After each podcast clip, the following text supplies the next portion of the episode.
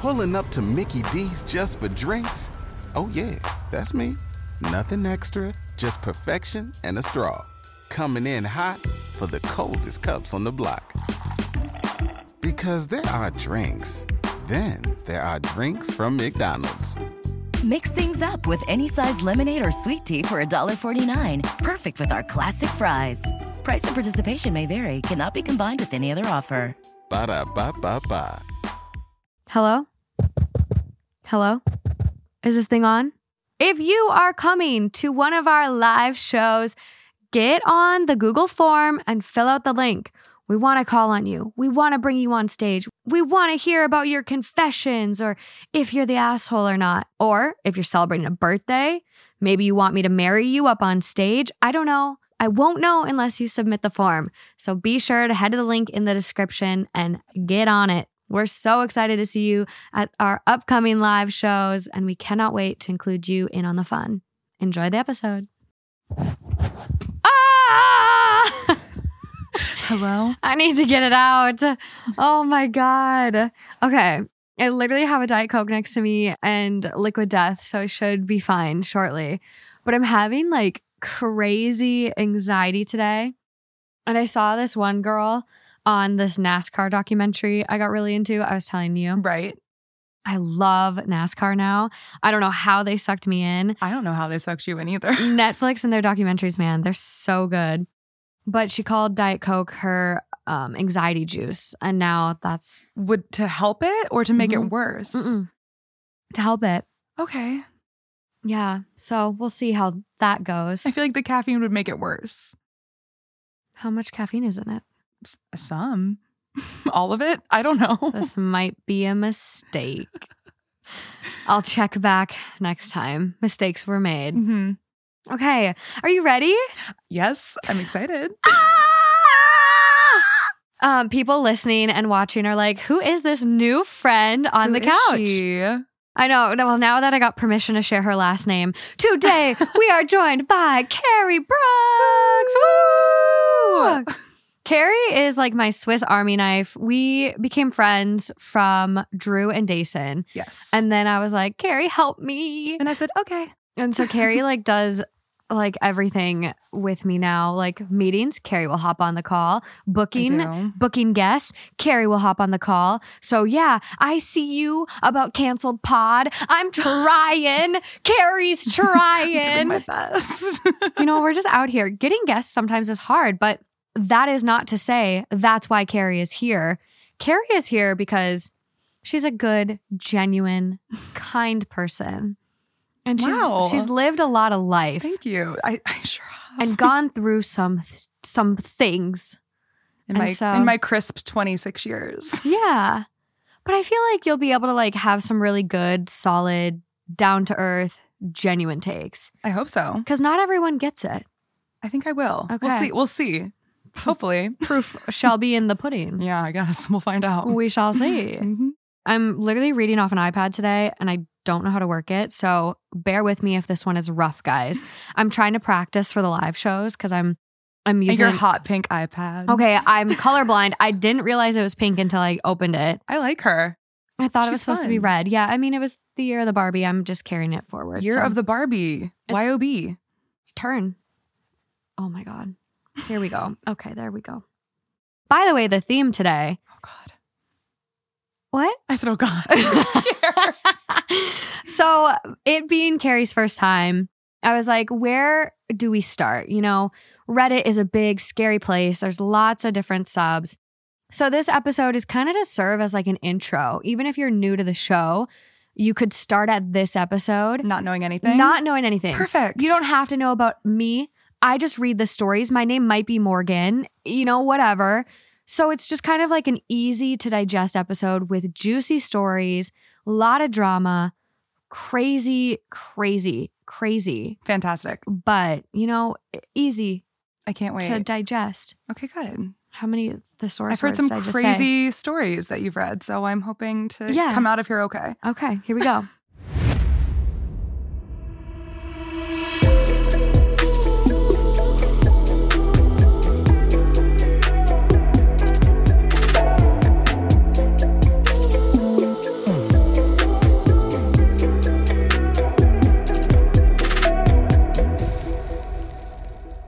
Okay, up first for us here.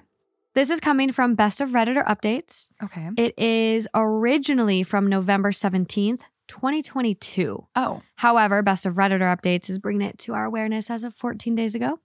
It is coming from Am I the Asshole? It is titled Am I the Asshole for Abandoning My Mother in Law in a Parking Lot Full of Watching People? I, female 26, am a stay at home mom, and I pick up my daughter after school. My husband, male 35, takes her to school in the mornings on the way to his work. Mother in law got divorced a couple of months ago and not so subtly complained to my husband that she was lonely. So my husband insisted that we have her over every weekend. Mother in law and I don't get along. For example, mother in law has always made snide remarks about me being a teenage mom, but I learned to ignore it since my husband asked me to keep the peace. When she began coming over, she would make comments about how dusty the floor was, how much laundry was in the basket, etc., hinting that I should be doing more housework as a stay at home mom. The final straw was when she commented about our daughter's academic abilities, saying stuff about how she's below standard academic level and blaming me for not putting in the effort to teach her. After a big argument, my husband finally agreed that only he would visit mother in law at her home. Mother in law and I haven't spoken to each other since. Well, mother in law's catalytic converter got stolen yesterday and hasn't gotten fixed yet. My husband drove her to work this morning and asked me to pick her up. I said no. Mother in law works fairly close to our daughter's school, about a 15 minute walk.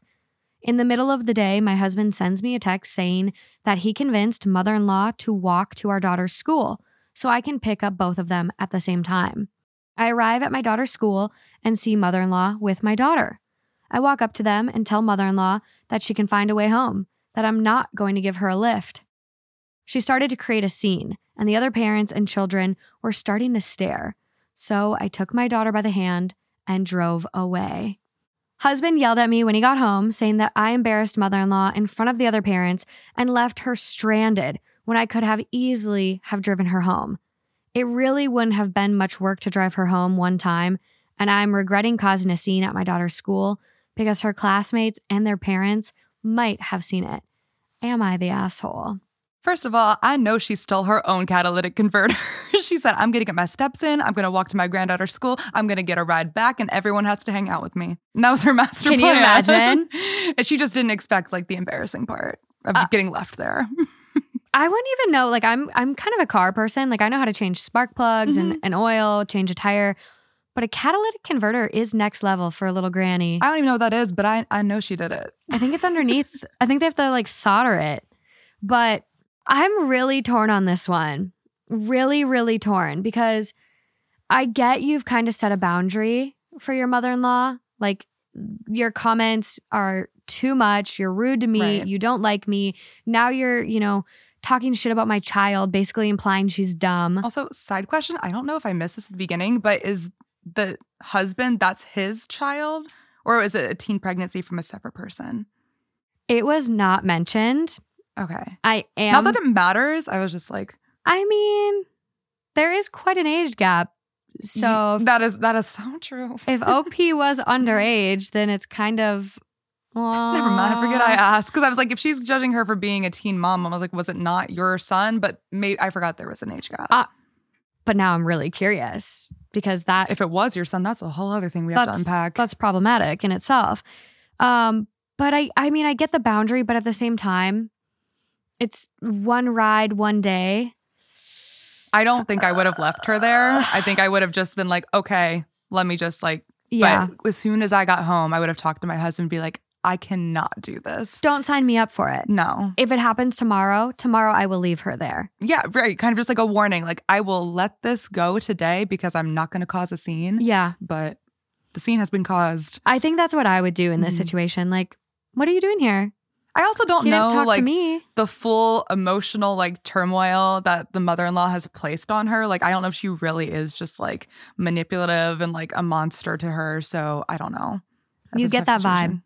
You definitely do get that I feel like it takes it takes a certain level of like absolutely saying no to giving you a ride home. It's like how horrible is she actually to the point where you're like I won't even give you a ride even though you just walk to the school to be given a ride. Yeah. So it's a little suspicious. It's a little sus. Okay. So we do get into some comments here. Okay. So, best of Redditor updates coming in clutch. Someone did ask, Is your husband the biological father? Oh, perfect. He is the biological father. Oh. I had her when I was 19. I agreed to keep the peace with mother in law because my husband always let me know that he was on my side. Obviously, he didn't see anything wrong with my age. Okay. Okay, so, How old was he if she was 19? well, um, we're, we're the Bad at Math podcast.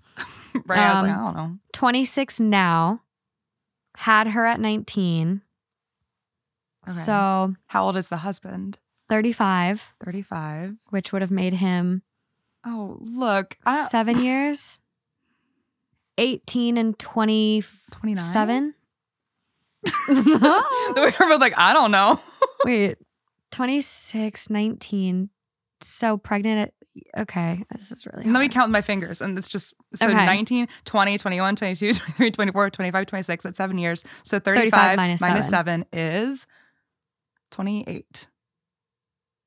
Yes. Yes, that is correct. Yes, 28. Wow, that was a journey, but we got there So he was 28 in 19. and 19. And Not- then she got pregnant at 18. Takes, you know, nine months or Yeah. at least just turned 19. You know, there's a small window. I've Um, heard more horrifying things for sure, but not the greatest At the end of the day, why are you going to judge your daughter in law for having a teen pregnancy when it takes two to tango and that was your son that created the pregnancy? who I would argue is more irresponsible right. than the 19, 18 year She's a teenager still. Which also, I feel like once you're 18, I know it's like 18, it's in the name, but I feel like once you're like a legal adult, it, you don't get like the teen pregnancy. Like, you know what I mean? Right. It's not like, and there's not like, obviously, if you are a teen mom, 13, 14, 15, That's different. that's, you know, that's fine. That's a choice you made. It's definitely harder, but that's like the true teen mom. Like when you think MTV teen mom, hmm like that's what you think Right. of. Sounds like it was like at least consenting adults in this situation. yeah. I would imagine. Fingers so. crossed. I don't know, girl. God, we got into a dumpster fire here. I, know, I was like, wait, let me just backtrack to the the teen pregnancy comment bothered me yeah. by the mother-in-law because I was just like, it, I couldn't get over that because I was like, what do you mean? Is that not your son's child? Especially now knowing it's his child. Yeah. That's extremely deranged. I don't even remember what we were talking about before because I'm so caught up on that now. Well, and the fact that he hasn't confronted her. Yeah. This is my daughter. This is my daughter's mom. You cannot treat them this way. I love you, mom. But no, you cannot make those comments. How old were I don't know how old her child would be at this point because I'm not doing girl math again. But it's also like, what was the child's reaction to leaving grandma at the school? Well, seven seven year old at this point. okay. Wait, pregnant at 19 or had baby at 19? Had her when I was 19. Okay, so she's seven. Okay. Yeah. Yeah. I'd still be a bit alarming to see Barbara get left behind. I don't know. I'd be like, Grandma, like, bye, Grandma. I don't know. You're so confused. But like we said, like I probably would have not left her at the school at the first time, but Yeah. like be like, this is the last time. This Yeah, got, I would- deep. I I'm just like very perplexed. So overall vote on this one was everyone sucks. They didn't- oh, that, they didn't- that makes sense. And yeah. I I totally agree. Cause I was gonna say, like, yeah, you're kind of the asshole for leaving her. Your husband's the asshole for signing you up for it. You- Just like everyone sucks here. It- that I didn't know that was an option. I pick C. Everyone does. Yep. All the above. You're all- Everyone all has assholes. something going on here that I can't get behind. The top comment everyone sucks here. You should have an adult conversation with your mother in law about your boundaries and how you won't tolerate her demeaning you with her comments. The state of your home and your child's education is not her business, and she can leave those subjects alone. But instead, you make your point by leaving her at your kid's school without any way of getting home. I get it, she's a pain in the ass, but acting like a child doesn't help the situation. Your husband knows how you feel, he knows how his mother feels, and still put you in a position of having to drive her home. You all suck. Yeah. Yeah. But next comment down, hmm, I don't get your judgment. And they like kind of break apart that person's response. Like, you should have a conversation with your mother in law. True. Maybe Mhm. she tried to have it with her, but we don't know because her husband enabled mother in law's behavior and told, well, asked his wife to keep the peace, meaning don't say anything so there won't be a fight. And they just, they tear apart this whole comment. I mean, I guess anybody could, given that they don't have all the details, but Yeah. Uh, there is a not the asshole. I was going to go, everyone sucks here, but then I realized your husband was an adult who knocked up a teen and then let his mother treat his wife horribly for years. You said no. He heard no. He manipulated you anyways. he did, huh? And that is a good point. That's another good point. Because, like, I wouldn't agree that the mom in this situation is the one that sucks the most. No. But I think she had a very human reaction to being forced to picking up the mother in law. Yeah. And like it's I really am like tussling with myself here because I do think it's like she did a good job standing up for herself and setting a boundary. And this is where I start to analyze like, is this my internalized fear of confrontation and people pleasing coming out where I would have just sucked it up in the moment, given her a ride home, Yeah. and then really laid down the hammer. But I guess if you lay down the hammer now, you're guaranteeing it doesn't happen again. It sounds like there's been seven years of like trying to lay down the hammer. So maybe this was just like, I can't do it anymore. Yeah.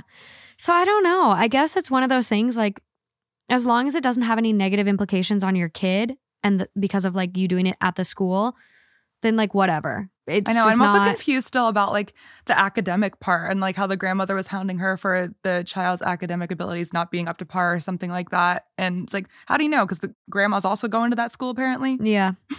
Popping in, getting a report card. So we do have an update. So the whole reason this one resurfaced recently is because on January 23rd of 2024, Okay. like literally two weeks ago, there was an update from OP. So it's an update one year and two months Okay. later. I'm ready. Hi, Reddit. Sorry this update took so long, but I just signed the last of the divorce papers and wanted to share with this sub. okay. Woo! Perfect. I can't wait. I took the top comments advice and tried to have a conversation with my ex husband and his mother, but they both just yelled at me and would not listen to anything I said. Not yelling. My ex husband even went back on his agreement to not invite her over. Apparently, this was my punishment for disobeying him and embarrassing his mother. A punishment. Run. Anyone that tries to punish you, immediately run. No. Okay. For a few months, I stayed with my best friend on the weekends and she convinced me to divorce him. But because I was a stay at home mom, I needed a steady source of income. Early 2023, we started a candle making business on Etsy. It was really rough the first few months, but we began to gain traction, and I finally told my ex that I wanted a divorce after I felt financially stable. He said no, but I had already worked everything out with my lawyer. After I sent him the papers, he and his mother began harassing me, and he said that he would agree to the divorce only if I gave up full custody of my daughter. I'm not sure where you think you get leverage here. like, come on, Candles. We already got a business. She had a whole plan. What a Oh. badass. Long story short, this ended up in us going to court, and I now have full custody. I bet. Good job, mama. My best ah. friend is the real hero of this entire story. She let me stay over for free throughout the proceedings and helped me care for my daughter. With the alimony and the money I made from the candle making business, I officially moved in with my best friend and began paying her rent too. I'm currently saving up to buy a place of my own. My daughter and I are really happy right now, and I can't believe that I didn't see how toxic my ex and his mother were for the seven years we were married. I hope this is enough drama for the rest of my life, and thanks to all the people in my DMs who showed me how toxic my relationship was. Oh, I'm so glad that had like a good ending for her. Same. And honestly, that being the ending confirms all the suspicions from before- beforehand of like, do we really know how bad it is with the mother in law? Yeah. And even her husband, like, not Yeah. defending her. No, I think we do now. I I think very apparent now. I- This is why like and I know there wasn't a lot of context initially, but this is why I do have such a problem with age gaps. Like when you start dating when that person is Still developing yeah, a frontal lobe. like Mine, 18. mine just got done cooking. I like, I even can't even imagine. I don't think mine's there yet to be honest. that too. I I'll circle wrong. back on that too. But it's like one of those things where it's like, are you an adult? Yes. Is this not necessarily the teen pregnancy we usually think of? Yes. But this person is 28, 27, whatever. Like that age gap is so inappropriate. You're at such different walks of life. There's such a power imbalance. And it's the power imbalances that I, I really find concerning. And it's like this person being as young as they were and having a kid so young was probably brainwashed into like, oh, this is just a mother in law relationship you have Yeah. to deal with. Like, you have to obey me. If and I bet you, like, not that this is really like an issue. I bet just because of the situation, I bet he was still living with his mom too. And it just sounds like I wonder. it, with the time that like maybe this relationship like began, like I'm sure he was still living with her because she just sounds like she has a lot of control and say in what his decisions are. I want a link for the candle business. i I'm know, gonna- seriously. I'm sending her a message right now. Can I have a link for your Etsy candle page? Thank you.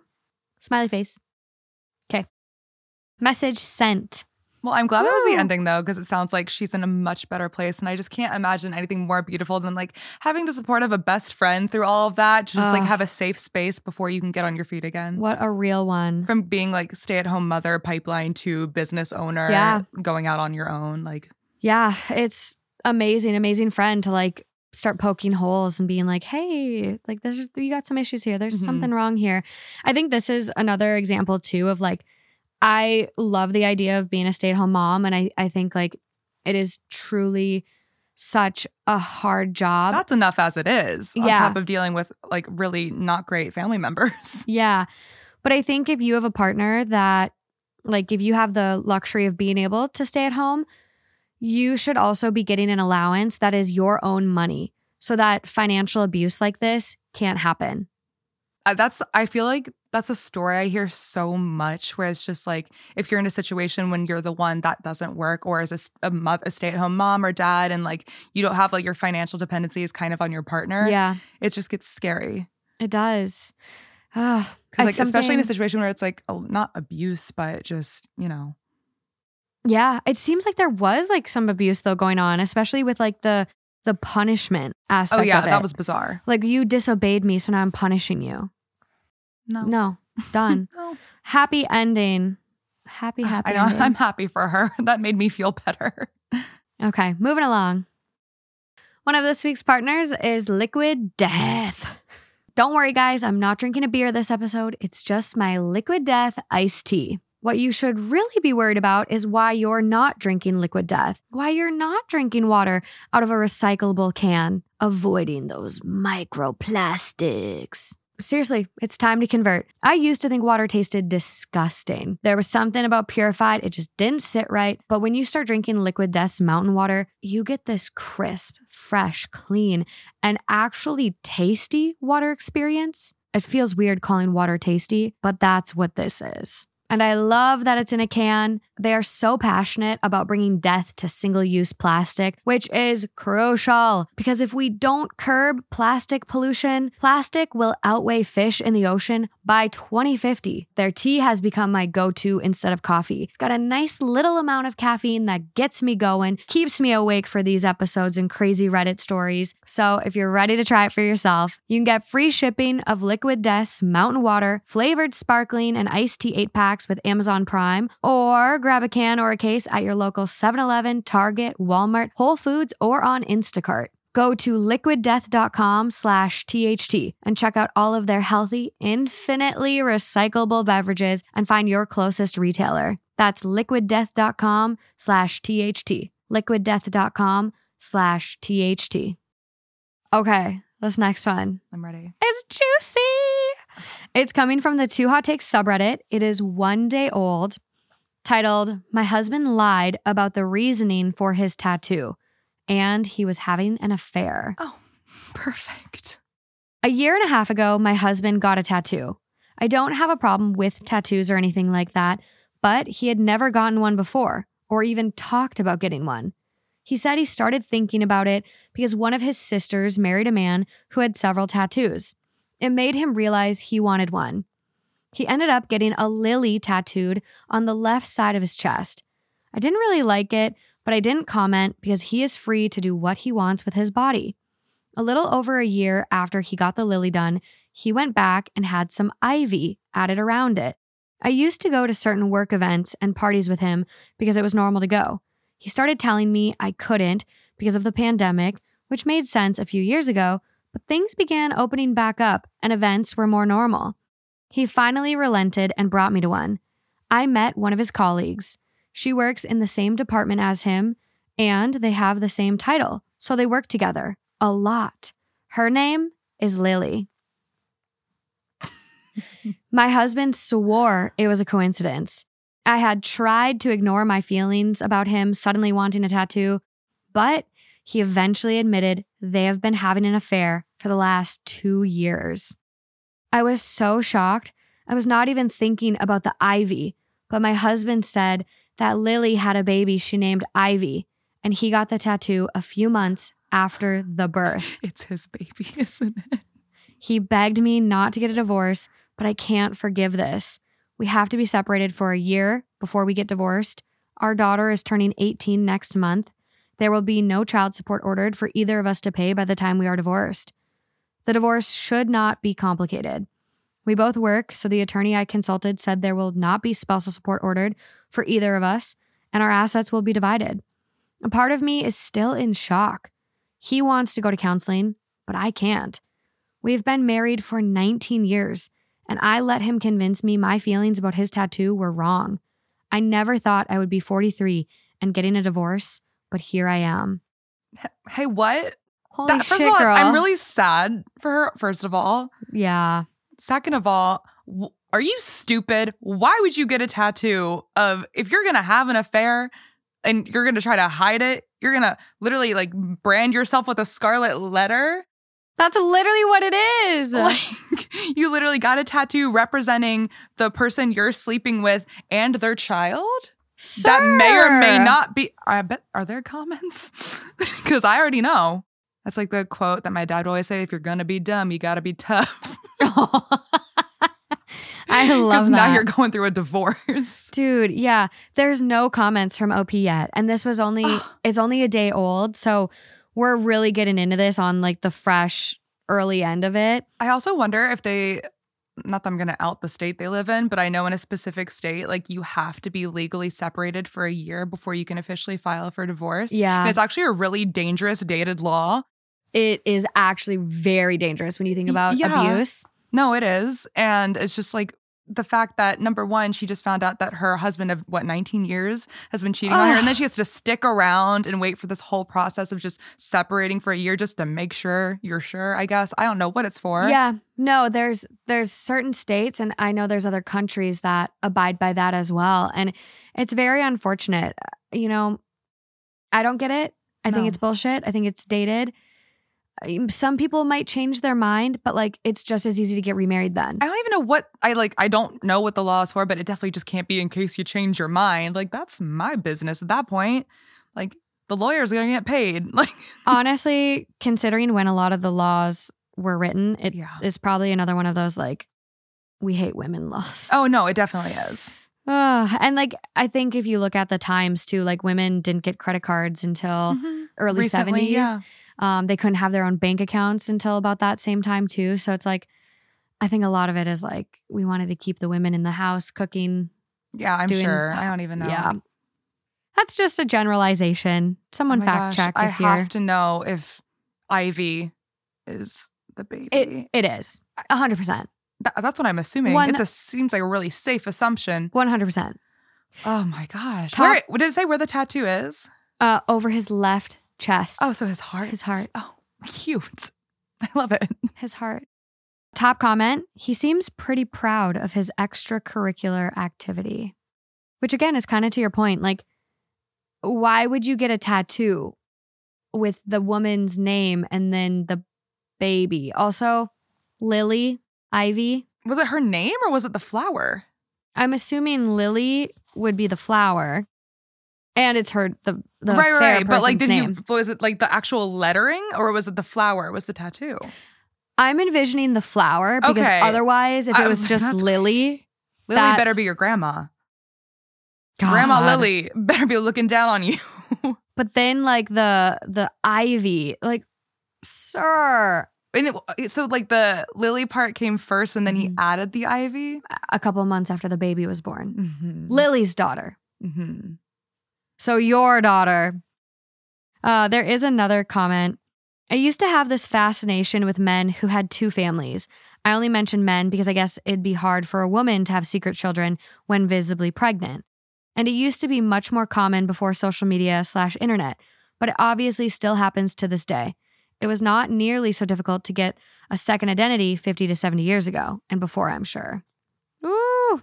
But when you're like with a partner that you love and trust, and they tell you like, "Hey, because of COVID, you can't come to these events," It makes sense. You're going to believe it. This is not on our writer at all. This, when there's no other reason to believe No. otherwise, yeah. no, this is not on our writer at all. This is just like, I think, just kind of like an off my chest moment here. And I think you're doing everything right. Like someone that has an affair for two years and like didn't tell you No. because he had a guilty conscience, like is only coming clean now That's that he horrible. got caught. And you don't owe him going to therapy or counseling either because No. why would you like if you don't want to get past that, then you don't have to. No.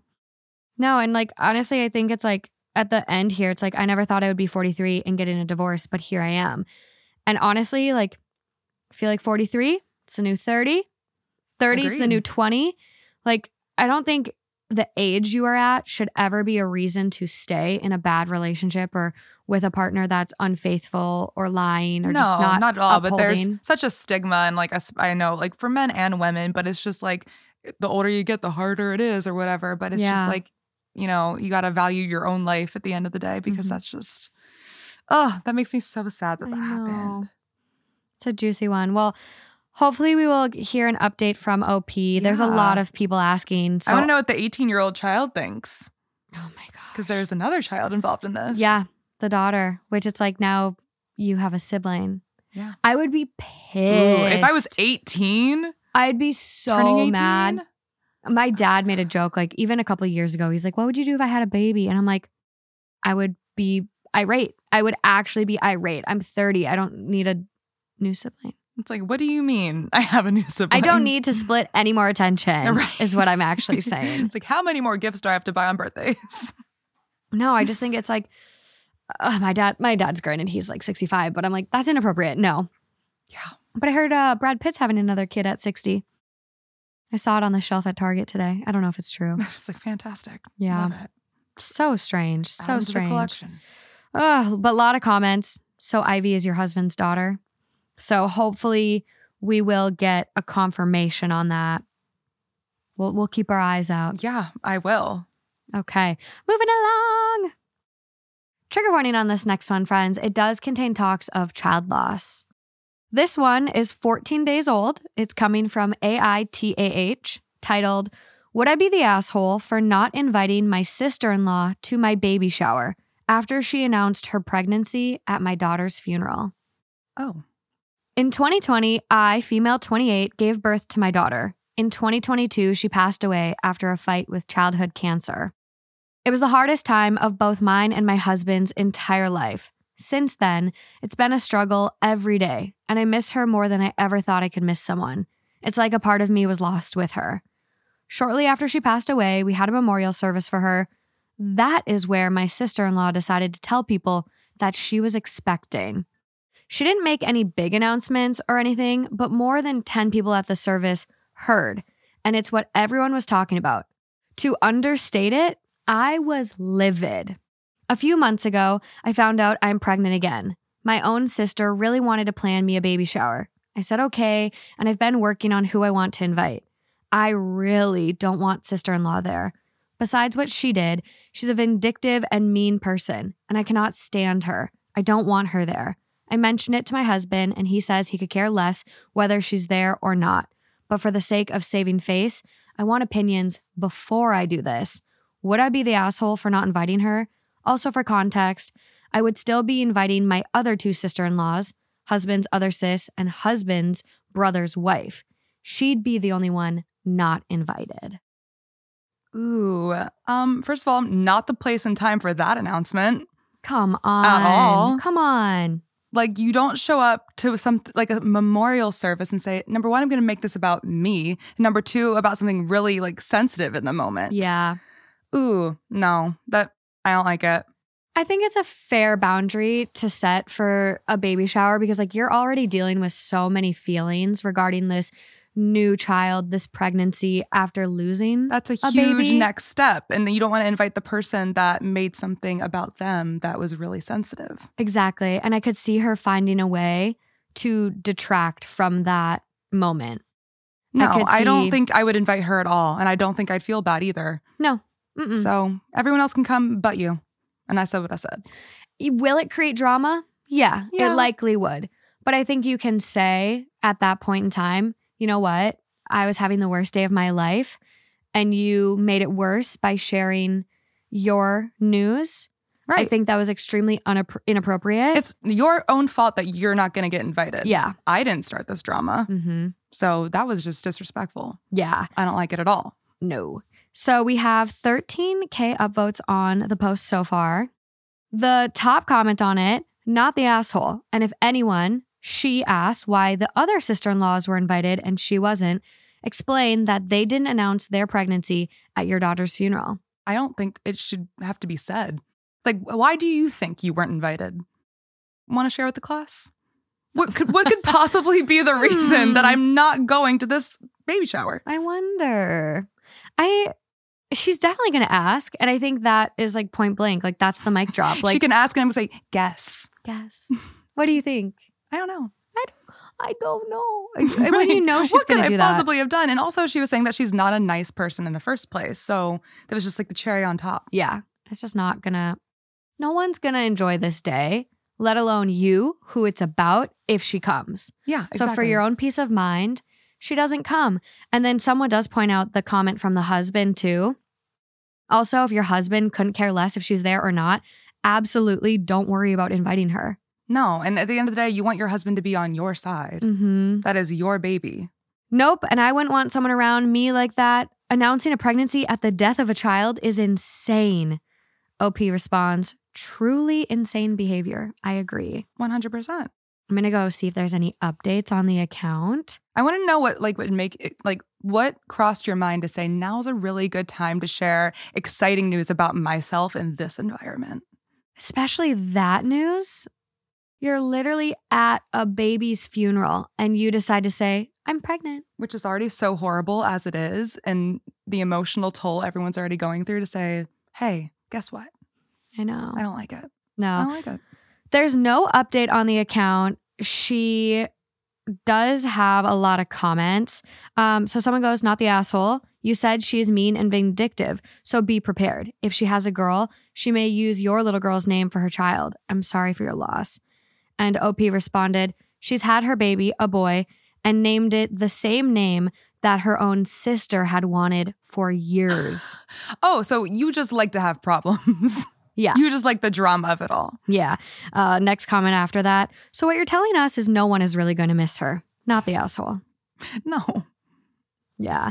The brother goes, I don't care. She can stay home. Whatever.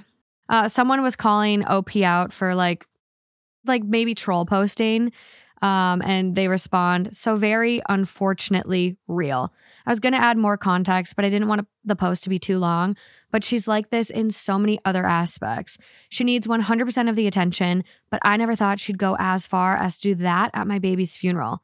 I don't talk to her anymore, except for when I see her at family gatherings, and that's just generally small talk. And I don't think that's an inappropriate boundary to set.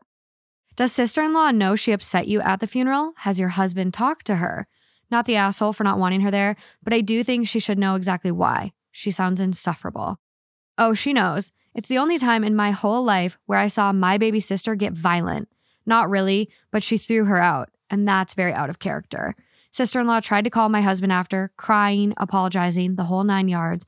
But since that happened, he just hasn't spoken to her. Neither have I. And thank you for your well wishes.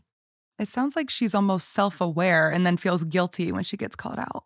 She's guilty she got caught. Yeah, exactly. or like had consequences. Mhm. I feel like there's so many people out there that they're fine doing what they're doing until they get caught and then it's like I'm so sorry. of course, it's like I'm going to get away with this until Yeah. further notice. Yeah, and um at the time of the funeral, uh the sister-in-law was only 5 weeks along. So only five weeks? only 5 weeks.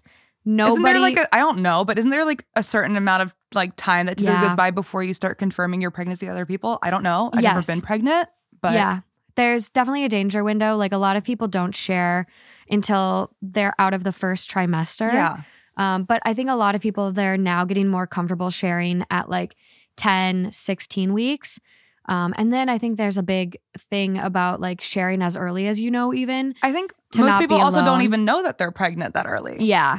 So she was like, "Oh, this is a really great opportunity to Yeah. take the attention away." Well, and nobody asked her, nobody suspected it. Yeah. So she genuinely just shared to take attention away. Right. And make it about herself. Ew. Yeah. Don't like her. No. Moving along. Moving along. Good good riddance to that girl. Another one of this week's partners is Factor. We are moving into a new house right now, and the last thing I want to do between unpacking everything and arranging is cook. So when Factor sent us a box of meals, I don't know if I've been happier. Factor has delicious, ready to eat meals that make eating better every day easy. These are pre prepared, chef crafted, and dietitian approved meals that get dropped off right on your doorstep. And they're easy to cook and ready to eat in just about two minutes. 35 options a week to choose from, including keto, calorie smart, vegan, and veggie, and more. They also have shakes and juices. The shakes have been my go to in the morning. I love the flavor. And they're hearty, they fill me up, they set me up for success. So if you're ready to try it for yourself and do less prep, cook, and cleaning, head to factormeals.com slash THT50 and use code THT50 to get 50% off. That's code THT50 at factormeals.com slash THT to get 50% off. Link is also in the description. Also coming from Two Hot Takes subreddit, Mm-hmm. 16 hours old, titled My Husband Threw Food at Me After I Pointed Out How Rude He Was Acting. I, 25 female, found out I'm four weeks pregnant with my husband, 32 male. As a normal couple should do, I brought up how we are going to raise slash afford the second child and what I should do with school. I'm not going to go into much detail about what was said, but basically, my questions were not answered and dismissed, or they were answered and were unrealistic. Mid conversation, he opened YouTube up on his phone while he was eating. I told him it's rude to be on your phone while we're having a serious conversation. Instead of turning off his phone, he said, I'm just listening, and I'm listening to you. No. I said, That's still rude. Didn't your parents raise you with manners? And then he threw the food he was eating at me. I was at a loss of words. It got me thinking is it even worth dealing with a man like this? First of all, not the YouTube husbands pulling. There's something just so icky about Ah. watching something on your phone while eating and ignoring somebody that's trying to talk to you. It's the context. It's like you're having a serious conversation. Especially about that. Yeah, you're having like this serious conversation about like, hey, I'm pregnant, four weeks. Like, I'm in school. We already have a little one. Like, what does this look like for us? And he stops your important conversation and goes on YouTube. He's watching NASCAR documentaries. He's probably watching s- something. Oh my God. I was gonna say like something bad, and then I'm like, I just don't want to get anyone mad at me today. not the move. Not today. So I don't. I don't know. Like it's very immature. Like ah, I love YouTube. I love learning on YouTube. I love watching YouTube videos. Like the other night, me and my dad and Justin just watched this YouTube video of men in another country making um, ship propellers. Okay. Incredible craftsmanship. Love it. A lot of OSHA violations. Okay. Great video. But to put that on during an important conversation, Yeah, no. unacceptable. That's what I meant by the ick of like bringing that out mid conversation yeah. at dinner. No, no, no. I got it. Yeah. like, I'm and also, I did it mention at the beginning that she had another child. Yeah. So Okay. they have a, another child Okay. already. Gosh, and so is I imagine that the mom is in school, hmm by the sounds of it. And then he was just like not interested in continuing the conversation further. Yeah, we do have a couple comments from OP.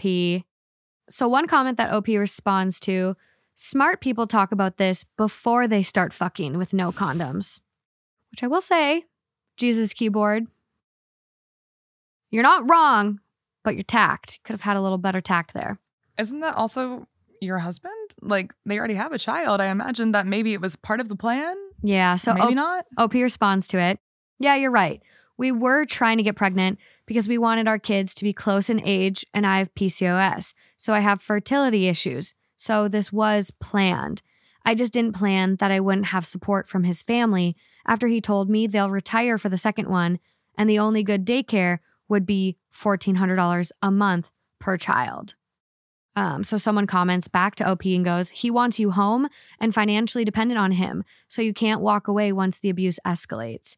Please read Lundy's book, Why Does He Do That? about abusive partners, and see how many behaviors you identify in your partner. Well, that got scary Yeah. quickly. Which I will say, like, I think there is something to be said about that because a lot of people could argue, like, abuse. No, he just threw food. But I already forgot about the food. he literally threw food at her. So it's kind of one of those things where it's like, yeah, he threw food, but he threw food to hurt her, to do silence her. something. Look at food as his tool. If he threw a hammer at her, if he used his hands instead of the food, it's still an action someone is taking. Throwing something at somebody. Yes, it just happened to be food in that moment. And especially not that th- anything big would warrant that reaction, but it's just it's over trying to have a conversation while you're watching a YouTube video about the future of our family. Yeah. Ew. Ew. so someone comments back to the abuse comment and goes, Were you trying to get pregnant when you hadn't completely decided what to do about school and your finances? That doesn't seem like a great order to do those things in. I assure you, I'm not judging. I'm just trying to understand. I actually went to nursing school after having two children when I was just a little older than you are now. It was hard. The only way it worked was that I had the total support of my husband. It doesn't feel like that's what you have here. OP goes, the plan was his parents will retire and help us, so we wouldn't pay for daycare while I went to school. Apparently, the plans changed without communicating with me. I was about to say, it's also kind of like to bounce off that, it's like you should be able to, you know, have children go to school and like it's literally the classic case of like, can you have it all? It's like, well, if Mhm. I'm being told one thing about all the support I allegedly have versus the reality of it all, it's just like, well, yeah, this is my plan. I was gonna have a kid and keep going to school. Yeah. Well, and when you have PCOS too, like it, I mean, some people have PCOS and never get pregnant. Yeah. So it's like, even though, you know, is now an ideal time? No.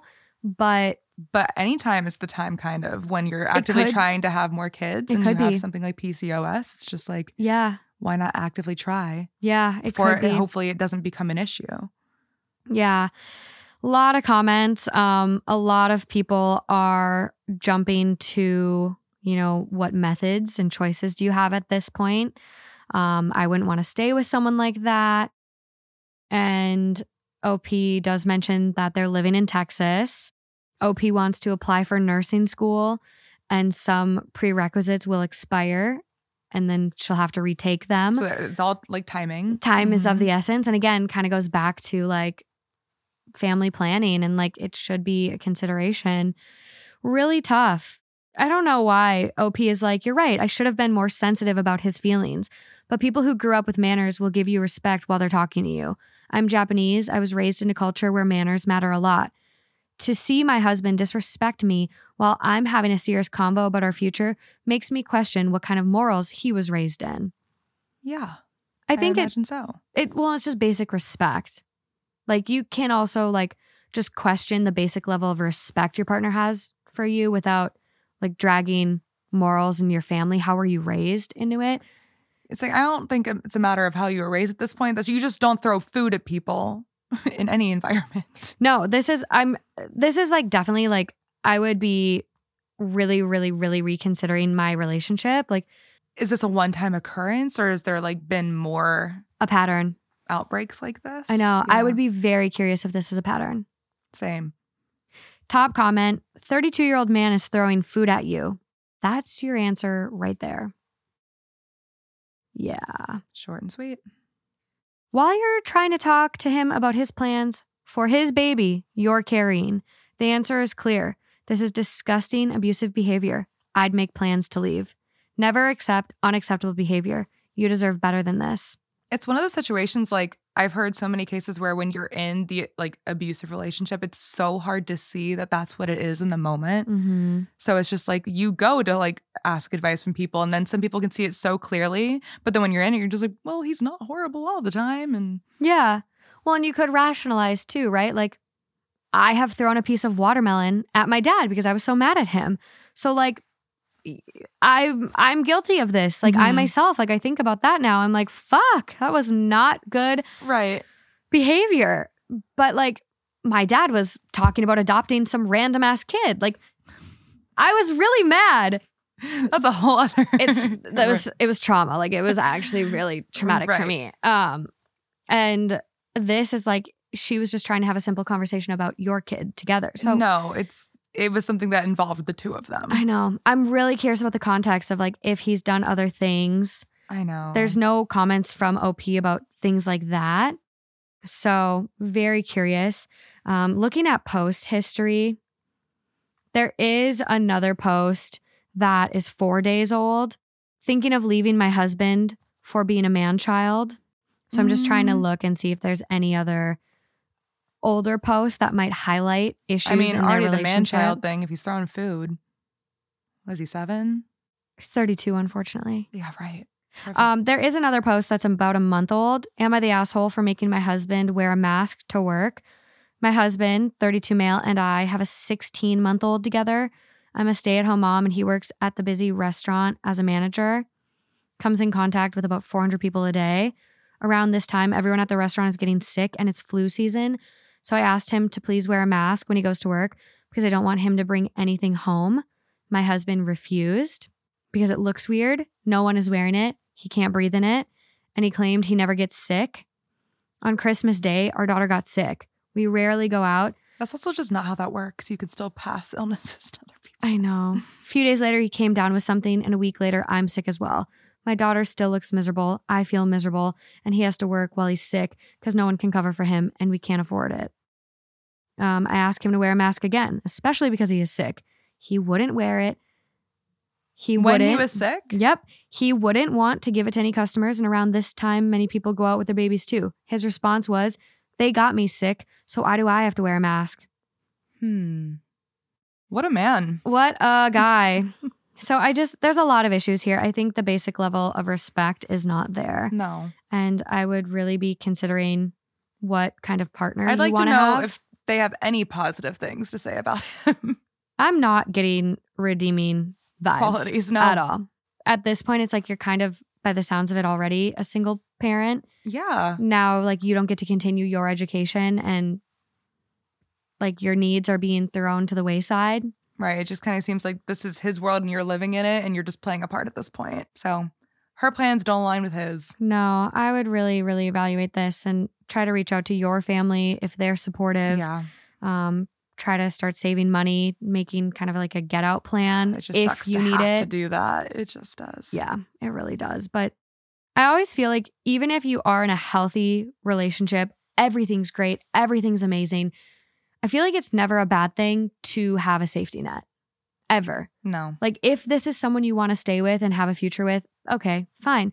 But start creating a safety net. It's like, could you live dependently without them? Mm-hmm. Is that a possibility? Yeah, absolutely. Which is a hard thing to, you know, make sure can happen. But yeah, it's a tough reality to face. But at the same Mhm. time, why not just make sure you're protected? yeah, you'd rather have it than not. Yeah. Okay, moving Don't- along. Don't like that man. Also, from our Two Hot Takes subreddit on this next one, it is one day old, Fresh. fresh. Um, it is titled, Am I the asshole for not chipping in for our dinner group's babysitting costs? I've had the same group of girlfriends since high school. There are five of us. Each have a kid. Well, except me. We do dinner about once a month, and recently the group has hired a babysitter to watch the kids while we go to dinner. It's four kids, so it's $100 for two to three hours. That is dirt cheap. I was like, where is this? At dinner, we take turns paying. Everyone generally orders about the same amount of stuff one alcoholic drink, and we split two bottles of sparkling water for the table along with our entrees. It's never really been a thing until recently. After dinner, the person responsible for the week pays, And then I assume they all head back to the house the babysitter is at to pick the kids up. I just go home. This week, it was my turn to pay.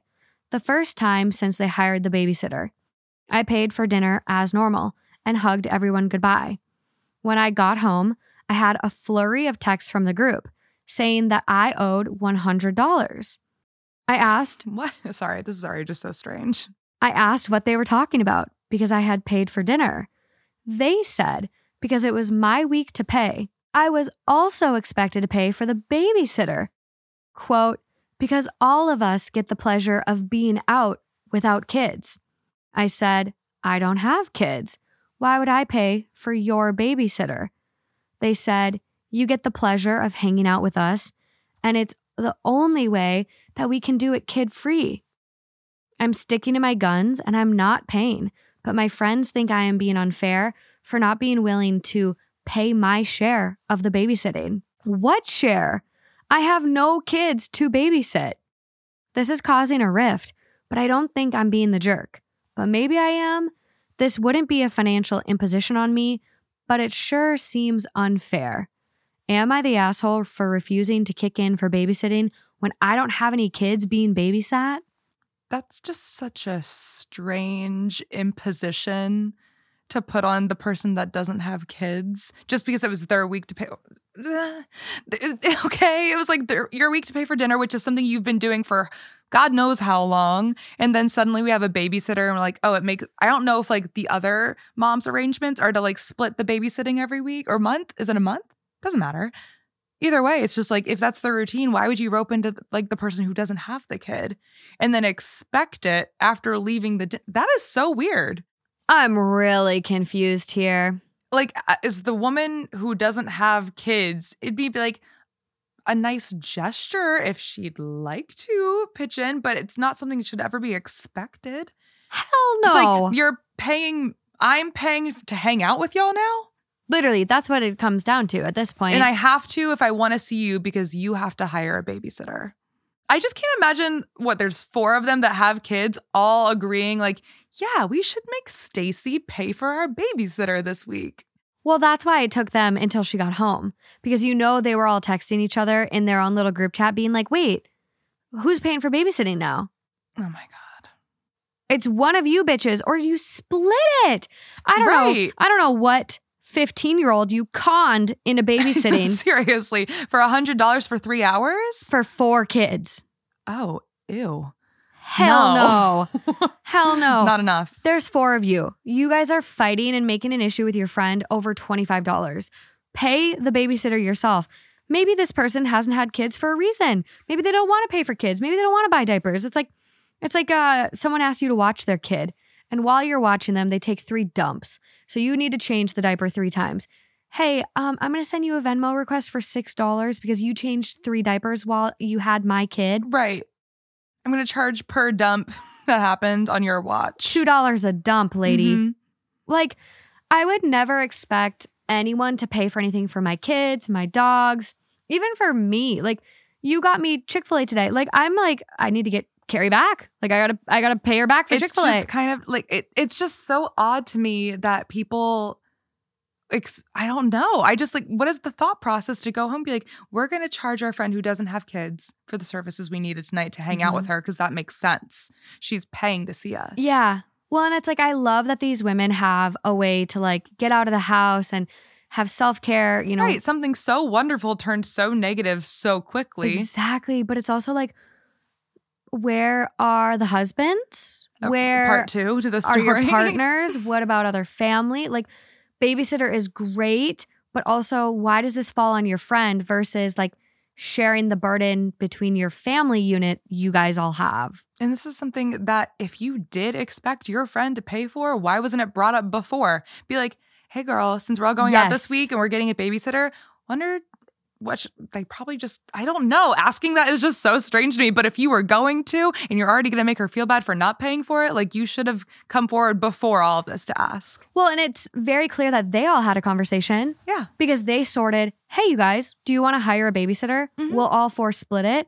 Or like whoever's getting dinner that week, like, should they pay for the babysitter? So the four of them very clearly had a conversation. Yeah, because they had to find the sitter in the first place and figure out how they were going to arrange it. Exactly. So it's like if they had that conversation, you should have roped in your other friend from the jump if it was expected that she was Yeah. involved in the payment. But like again, this is crazy juice. Like I don't know what Kool Aid they've been sipping on Yeah. to where they would ever think like, oh, our friend that doesn't have a kid in the mix should also pay. Suddenly also has to pitch in for the sitter. No, It makes sense. no. We're hanging out with her. We are gracing her with our presence. Someone's got to pay. Oh, uh, top comment on this one. I have your back here. That's crazy. Makes no sense. And not one of them can see it. Sorry, guys. I love your kids, but your offspring, your babysitter. Next comment down. As a parent, I also have OP's back. Like, what the hell? I would never expect anyone to cover my babysitting costs, especially someone without kids and not involved at all. People do start asking about the husbands eventually or Yeah. partners. Someone does quote, they said, You get the pleasure of hanging out with us. I would never, ever be able to say something like that with a straight face. No, I can't imagine my friends from high school who have kids. Mind you, it's just one of them. But if she texted me, we hung out, and she's like, Can you pay for my babysitter for the day since I made time to hang out with you? I guess. I don't know. Just You're so you're really nice where I think you would. You're you're, you're I'd be so nice, scared. Kerri. I'd send the money, but it, the thing is, uh, she wouldn't ask that first of all. But it's just like uh, that's just not how friendships work. No. It's not transactional like that. And it shouldn't be.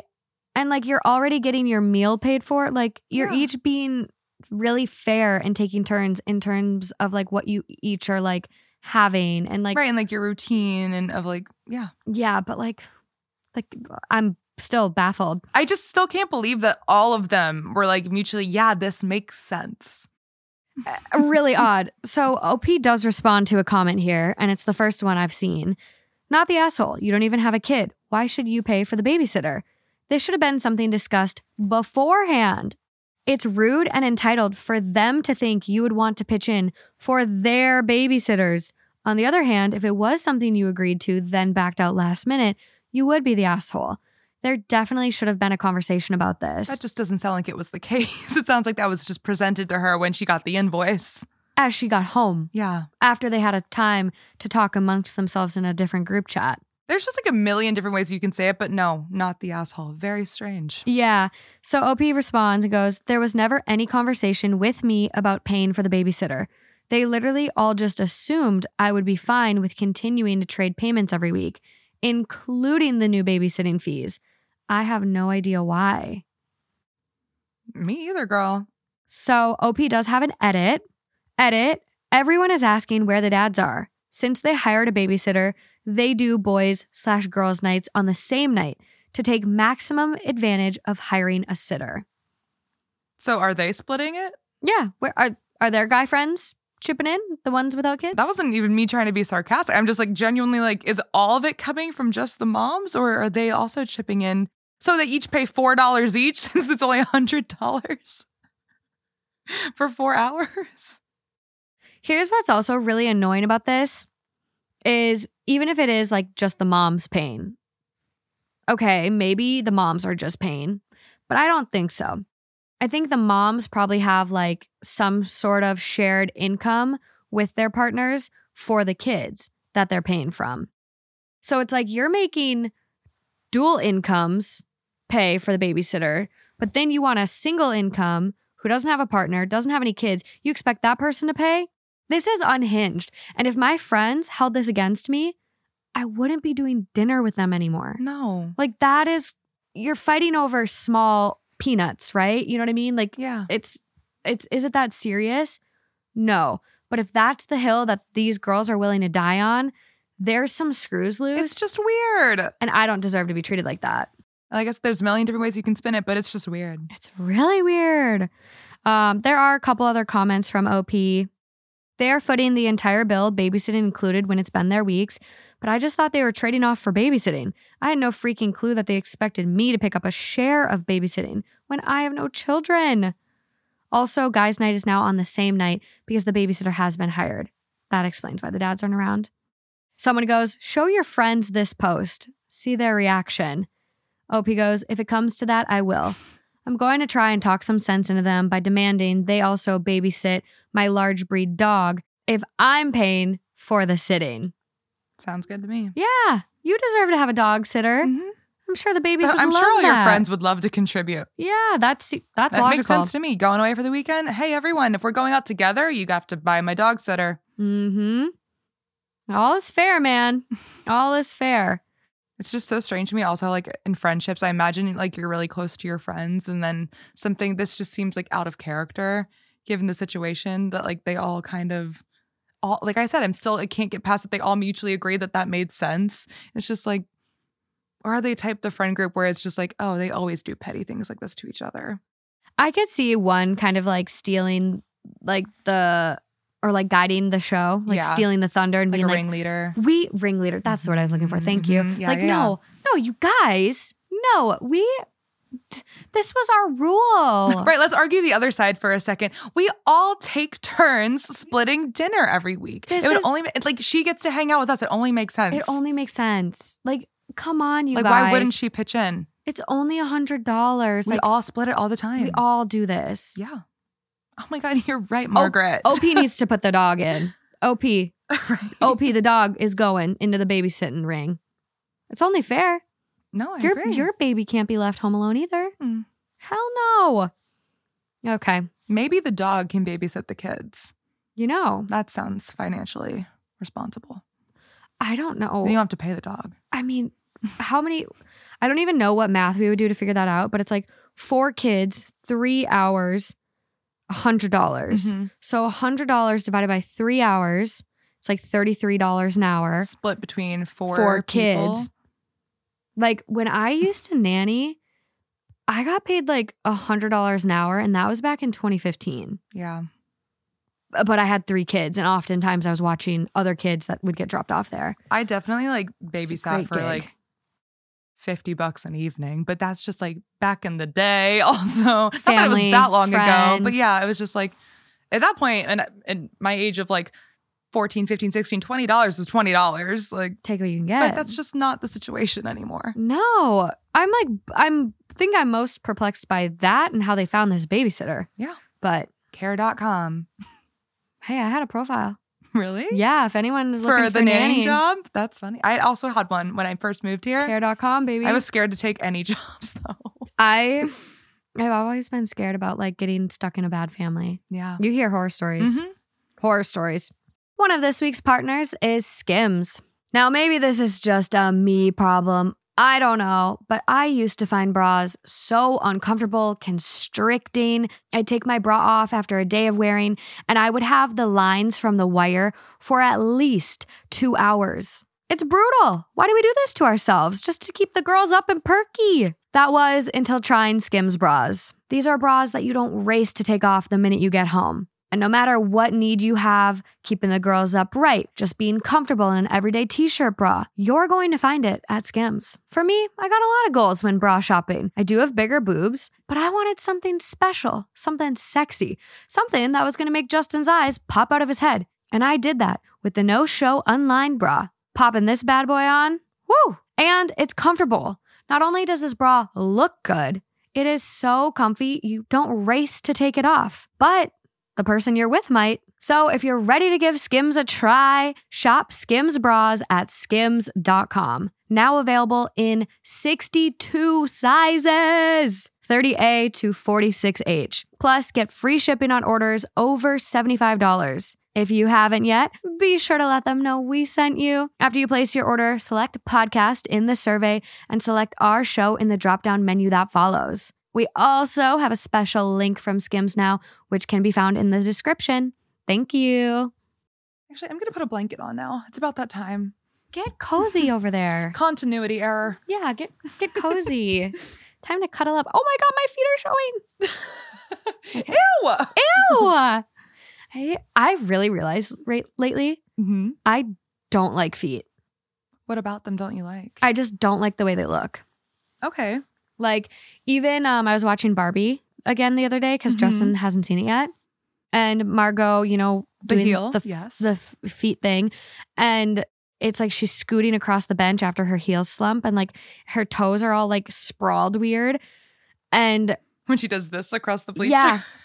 yeah, and I'm like, I know like she doesn't have ugly feet. hmm I just don't think any feet are great. I'm certainly not a fan of feet. I'm, I was definitely more bothered by them like when I was younger versus Yeah. now. Like I remember like being averted to feet. Like I was disturbed by feet. Now I'm just like, they're fine. they're fine. I'm not interested. Yeah. I'm just not scared. I'm really curious what it would feel like to have a foot fetish now though. Like where you literally see good feet and you start getting warm and tingly. Couldn't tell you. Like does it feel like your loins are burning? I think maybe that's also like? why like people are so grossed out by feet because there are like it's just like the polar opposite. So you're just like I'm so disgusted by them because of the fact that people are attracted to them. It's not that. no, that's not it. No. I just like I just don't like them. It's so crazy that we have these little sausages on the end of our balance sticks and then they have nails. Oh, they do have nails. What are the nails for? I don't know. What are the pur- climbing? Scraping? Like I know the claws, like right. but toenails. You gotta paint them. Keep and then they fucking hurt if you get them Yeah. stepped on. The pinky toe just falls off. Marathon runners Oh, lose them. Yeah. I don't know. Yeah, I dropped my phone directly onto my toenail the other day, like right on the bed. I've never experienced more pain I in my stubbed. Is your second toe longer than your first toe? Yeah, I got the Jesus so toes. is mine, and I stubbed it on my bed the other day, and it hurts really bad. Oh God. Okay. Anyway, enough about. Thank feet. you for that brief foot interruption. This next one. Am I the asshole for not getting a tattoo removal procedure to remove my child's dead name from my body? I'm interested. Hi, everyone. I'm 36 female and I have two daughters, one of which came out as trans a year ago. Let's call them Maria, 17, and Anna, 15, my trans child. I would like to start by saying that when Anna came out, I had no problems so long as her transition didn't come in the way of school or grades. The problem, however, is I have Anna's dead name tattooed on my body. I have had the tattoo since she was a toddler. It's pretty visible as it's on my neck, and every time Anna sees it, she gets visibly upset. She's told me she's looked into tattoo removal surgery and recommended that I get it removed or covered with her new name. While I do have the money for it, I do not think it's something I want to deal with. After all, it is just a tattoo, and I don't think I should have to have to get it removed to show my love and dedication for this new identity. Anna, however, has accused me of not taking her seriously, and that if I truly loved or cared, I'd get it removed. I do understand getting the tattoo removed or covered would show dedication, but I truly do not see it as necessary. I think she's being absolutely ridiculous, pushing the idea. I'm an adult after all and can make decisions about my own body, just as she can. This issue has put a strain on our relationship, and now she barely looks at me these days. Am I the asshole? It sounds like straight off the bat, like obviously this is very, very personal to Anna. And it's just, she's coming to you and expressing like something that you did like years ago, obviously meant something totally different to me Mhm. now. And it's hurtful. So I do think that's a tough situation where it's just like, yeah, I have this tattoo with your dead name. I it's like, can it just be fine? Can we just call it a day? But I, it's kind of like a reminder of something that she does not align with. So I think that's I think that can be really hurtful at the end of the day. I could see it. Yeah, because it's it's like even though it's yeah, you were, you know, a toddler when your mom or dad or whoever Mhm. got this tattoo done, you still have to see it every day. And I it's really tough because like the parent trying to be like, it's my body. I should be able to Mhm. do what I want with my body. But at the same time, this like version of Anna doesn't exist. Like that is a dead name. Mhm. Like literally dead name. Like Yeah. so to continue to like almost use it or bring it up, even though it's like it's just on you, so well, it it's staring happens. Anna in the face every day, probably, Literally. and it's a reminder Literally. of like who she does not align with at all anymore. So it's just it's just kind of like staring her in the face, and she's probably just like, I don't want to look at this anymore. And I don't agree with the whole like you don't love me as much as you say you do, or as accept me if you don't get this done. I Mhm. think that might just be like coming from a place of like hurt and like feeling like maybe genuinely feeling that way. But yeah, I don't want the parent to be like manipulated and getting it removed. But if it's like really not going to cost you much and you would be willing to do it, like I personally would just be like, okay, yes, like she's gone. We're, we're getting this tattoo off. Like we're going to cover it or something like Yeah. that. But that's just me. That's what I would do because I'm just like, at the end of the day, I'll cover it. It's fine. If I already have a tattoo on my neck, I imagine I have more. I can find something to cover it with. That's what I was going to say. You have tattoos, Yeah, I do. Not big ones, but I have little baby ones. Yeah. but like you've gone through it. So it's like if you had something like on Mhm. you that all of a sudden became associated with racism or it was offensive. Kerri's tattoos are not that. I was like, it's a Tangelo and I got a sunflower. Sunflowers are now the symbol of something bad. You would get it covered. You would get My it covered. sunflower was already a cover up. There we go. But it was a cover. This is a whole sidetrack now. but it was a cover up of a pink breast cancer ribbon and a heart that I got with my mom. And it just looked like it was done with a colored pencil. It just Mm. looked so bad. And I covered it. That was a good cover up. Oh, yeah. I'll show you a picture. It's on the back of my neck. But That's a really crafty cover up. yeah, it, I mean, it was a, it was a super small tattoo to begin with. But, But I feel like, like you said, like you've already gotten one tattoo. Mhm. Is it going to be painful? Yeah. But like that's kind of the risk you took putting someone's name on you. yeah. It's no different than like someone tattooing their boyfriend's name across their forehead. What happens if you break up? Right. And it's if it's weighing that heavy on my child to like have them have to look at a tattoo that they're not they don't want to see anymore, Yeah. I'd be like, okay, like if this means a lot to you, I will get it taken off. I will Yeah. cover it up. Like I don't want you to feel that way. And I'm not covering it because you're threatening me. I'm covering it because I hate that it's hurting you this much. Yeah. At the end of the day, you have to ask yourself is hurting my child worth not changing it or not Mhm. attempting to remove it? Your child, your relationship, you don't want to hurt them. And we actually had um, on our group tea session, like group, like we get on with our Patreon family Mhm. once a month. We actually had someone come on and like talk about their family and how they continue to use their dead name and just be disrespectful. And it's like, it's very intentional Mhm. that they're not accepting of them and it was a really like powerful conversation to like like have with them and be like no like you don't deserve that. Like because a lot of people do get to the point where those aggressions It- are not worth dealing with anymore and they cut their family out. Well, that and on top of just like when you're deliberately using somebody's dead name just for the sake of using it to hurt them, and it's not like it's not going to kill you to use their name. yeah Like, just call them by their name. Do not Yeah. use their dead name. It's the same thing where people always bring up, like, oh, if somebody gets married and changes their last name, nobody struggles with that at the end of the day. yeah Not as is a- heavily or makes as big of a deal of it. that's a really good point Yeah. It's like I remember like being in school and like some one of my teachers would get married and Miss Aunt, I don't I don't want to use her actual name, but somebody could go from like Miss Stevens to Miss Phillips. And it's just like, okay, no one from- bats an eye you just figure it out. Third graders figure it out. that's a really good point Kerri So I'm just saying. really good top comment Figure it out. listen, not going to comment on if you're the asshole or not, but is this really the hill you want to die on? That being said, do not tattoo their new name on your neck. This is a stupid idea. They are 15, and I can almost guarantee they will change their name multiple times before settling on one. If you are going to cover it up, cover it up with something else entirely. Their birth month flower, perhaps? Um, and someone goes, can confirm. Mine came out as non binary and decided to change their name. I have their dead name tattooed on my forearm. Kiddo was on me to change it or cover it up.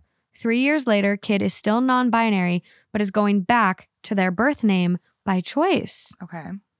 So that's an interesting take, too. It's an interesting take, but it's like it's kind of like uh, back to the first comment. Don't put their name that they prefer to go by now over it. Just cover it. yeah. And it's just kind of like if you're also like just I just uh, the whole tattooing names on your body is always a risk. Even if It's- it is your child. It's just, you know. Yeah. I think the flowers is amazing to do like both Mm-hmm. and your there's some kids. amazing tattoo artists out there. Oh, yeah, They'll cover that right up. They'll make it beautiful. It'll look better than where we started. I feel like a flower over a name is going to be easy. Mhm. Like easy, easy peasy. Don't do a lot of shading if you can avoid it. Less pain. There you go. I was like, I don't know anything about like how difficult that would be, but I know it's possible. Come on, Kerri, you have a flower on you. I was like, I'm not a tattoo artist. I know there's some hard cover ups out there, but I think it Oh, what I'm I envisioning love that. a name on the neck, I feel like it could be coverable. I know. I'm like, is it the front of the neck or the back of the neck? I'm like, it where? right, right here? Oh my god, it's like literally no regrets. That's no raggerts. Oh my god, I love watching the tattoo cover up, like the before and Oh, yeah. after photos. Do you ever watch Ink Master? No, I love Ink Master. is that the one Kat Von D used to be on? Ah, no, it was had her um, own show. That was oh, LA Ink. Mm. Ink Master is literally like a tattoo competition show. And they take a bunch of different artists and they come and like compete. Like, It's different designs. Okay, I feel like I've seen clips of it on TikTok, and people come in and they're like, "I would like a hippopotamus in the agricultural style," Mhm. and then it's like, agricultural style. I don't know any tattoo styles, you guys. I love that. I think it should be a style. but I see that, and then they like have to like they almost like sabotage their competitors. yeah, or something. exactly. They assign them like horrible body parts to tattoo or something like that. It's so fun. Can you imagine being the person signing up for the show though to get There tattooed? certainly are, and there's plenty, and they come up with some crazy stuff that they want done. I wouldn't.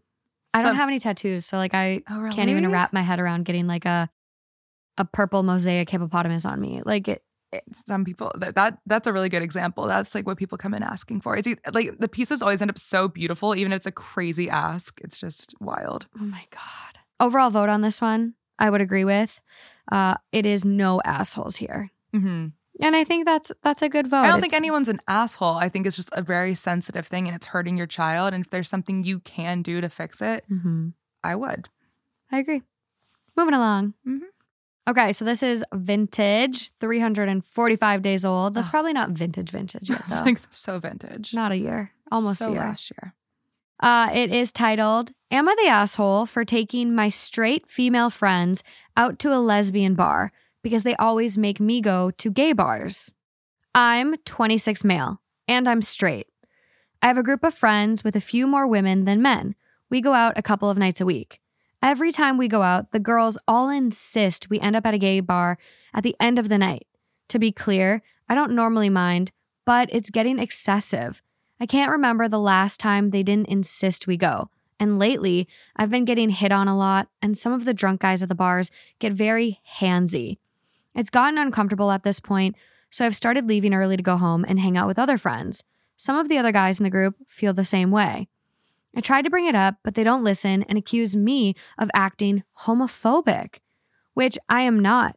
My sister is bi and suggested our city has a lesbian bar and I should take them there to see how they react. To be clear, this bar does openly welcome straight and cisgendered people, so we weren't violating their space. Anyways, there was a basketball game last night, and this bar sets up a game night whenever our local NBA team is playing. I suggested we go there to watch the game, and most of the group came along. They immediately got really uncomfortable when other women started flirting with them at the bar and offering to buy them drinks. It lasted about an hour before the girls all took off. A couple of the other guys and I actually ended up staying. The women there were all really cool, and we made some new friends. The group chat this morning has been a big argument. The girls all say it was fucked up that we took them there. I told them to stop acting homophobic. The other guys in the chat are mostly supporting me and saying they have no leg to stand on since we always constantly agree to join them at the gay clubs and never complain.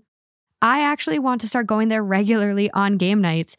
It's a really fun atmosphere, and everyone we met was awesome. Am I the asshole? I have so many notes. Oh my gosh, let's hear it. I have so many notes. I don't even know where to begin. First of all, when you initially read the story, I forgot that men existed. So I thought it was from the perspective of a woman. And I was like, I'm confused. I don't understand. But got it. Okay. So considering that queer bars are supposed to be a safe space for queer people, it's not to say that like cis people sh- or like cis straight people shouldn't go into them. I think there is a big issue where like straight women will like glamorize going to gay bars because it's a safe space for them because no men are going to hit on them allegedly but when you're dragging it, there's just so much here because like if you're dragging your straight male friends to gay bars where none of you really like fit in but of course you're welcome have a good time as long as everyone's acting correctly it's just and somebody's uncomfortable because especially he said that guys were coming up and touching him and like flirting with him and just things that he wasn't comfortable with. Like as, as soon as you start touching someone and violating their space, that's you are so valid in not being comfortable and wanting to be there anymore. Yeah. Like that's makes sense. No arguments there. And then on the reverse, it's like, well, if they're gonna take me there, I'm gonna, you know, do the reverse and bring them to a lesbian bar and make them uncomfortable. And it's just like, at this point, it's just it just seems like a game to them. It's kind of it's like silly to bring them and like have them experience the reverse, but it, I feel like if nobody has like had physically touched them at the lesbian bar, queer women bar, it, it's just it's a very this is such a I know. I'm I'm there with you. because I I do really believe that this spaces are for like queer people to make make them feel safe and like I said Mhm. everyone's welcome there but it is strange that they're like kind of playing this game of like we want to like glamorize this bar and have fun and feel safe and then I don't care if you're uncomfortable and then it was switched. Yeah. It is interesting when you put it that way too, where it's like, it wasn't just like, hey, let's mix it up and go to a lesbian bar where like I might feel more comfortable. It was, hey, let's go with the intention to give you guys a taste of your own medicine. Yeah. And I think that kind of does make it shitty where it's like that ill intention Mm-hmm. and And like you're allowed to go to that bar. I'm so glad you had a good time. Yeah, it sounds like a It good sounds like everyone had a good time besides maybe the girls. But also, like, what? There's no mention of like touching. It's like people flirting with them and offering to buy them drinks. Mhm. Take the fucking drink. Like, Right. save- Don't lead anybody on, but like be Yeah. open, say why you're there, like hanging out. It's Hey, just yeah. we happen upon this bar. My friend brought me here. It's fine. it's fine. Like, we just went to um, a lesbian bar in San Diego for Dason's birthday. Oh, Gossip girl. And it was amazing. It was Uh-huh. such a fun time. And it's like, I feel like you can control your interactions anywhere and they can be what you want them to be. Obviously, you're going to have crazy people that might come out of the woodwork. Yeah, exactly. Like- but that's just like not the experience as a whole. Like Yes. maybe some people came up to you and like touched you unwarranted and just that's inappropriate and I'm sorry that that happened. Yeah. It's just like the spaces are meant to be like safe and welcoming to all. Yep. And so it just don't turn it into a game. That's the issue Mhm. here. Yeah. And also, it's like I'm so like I want them to feel like they can go out to like primarily like a gay man centered bar. Like you're allowed to be there and have fun, but like don't drag people there who are uncomfortable. yeah. And not, not certainly it doesn't sound like because he's homophobic. It sounds like just because he was getting assaulted. Yeah, literally. I um I there's this bar in Minnesota. Uh it's like called Gay 90s. Mm-hmm. And I really wanted to go one night. Like we were out downtown bopping around. I'd never been in. I'm like, let's go. This will be really fun. And all of the, you know, my guy friends that I were with were like, well, we don't really want to go. Like Have they ever been? They had never been. None of us had ever been. Hmm. And we had heard it was like actually just like a really fun spot to go. Yeah. Like they had drag shows sometimes. Like it was supposed to be really cool. And they were all kind of like, well, I don't know. Like, I don't want to make it weird for anyone. Like, what if, you know, I don't want to lead anyone on, kind of that conversation. And I'm All like, you have to do is be open and just say, "Hey, sorry, I'm I'm, not interested. I'm straight. I'm here with some friends. yeah. Be an ally." So we go in and we're all just like hanging out, grab drinks, dancing. Out of everyone in the group, I was the one that got fucked with that night. Like someone came up to me, grabbed my hips, and literally like thrusted into me like a bunch of times. I like turned around. I'm like, what the, f- what the fuck? No, you have to ask before you fucking hip thrust into my fucking booty hole. And I don't even know how you propose that. like it was literally, and I go, I looked at them and I was like, you guys had nothing to be worried about. It's me. But it's it's just and that's just those- inappropriate in any bar. in any bar. it didn't matter what the environment was. You it know, was just It's just one of those things. Like, it, it- just make it the experience you want to have. And if you're uncomfortable, leave. right. Like, if your friends insist on going there, maybe you shouldn't go out with these friends anymore. Like, maybe you start diversifying and, hey, you met some new friends, connect with them and go out and watch the and these games. situations happen in any bar. Yeah. It's not specifically because it's queer. No. It's just it just happens. No. Oh my God. Like, fucking. People, women, I think especially go to gay bars because they feel safe because the Right. regular bars are so bad. Mhm. But you also have to be respectful of the space. Like, Like, what the environment saying. is for. Yeah.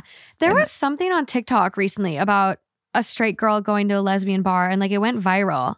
Oh gosh, and I know what you're talking about. I've been meaning to look into it and I haven't. I haven't either, but I I know it was like I'm never going to a lesbian bar again. Yeah, I I wish I had like looked into it before we talked about it because I've been seeing it float around or like Yeah. people like either like mocking the situation or something like that. But I don't. I didn't even watch the I original. think it was pretty ridiculous by the the vibe I'm getting. Yeah, But overall vote on this one, not the asshole.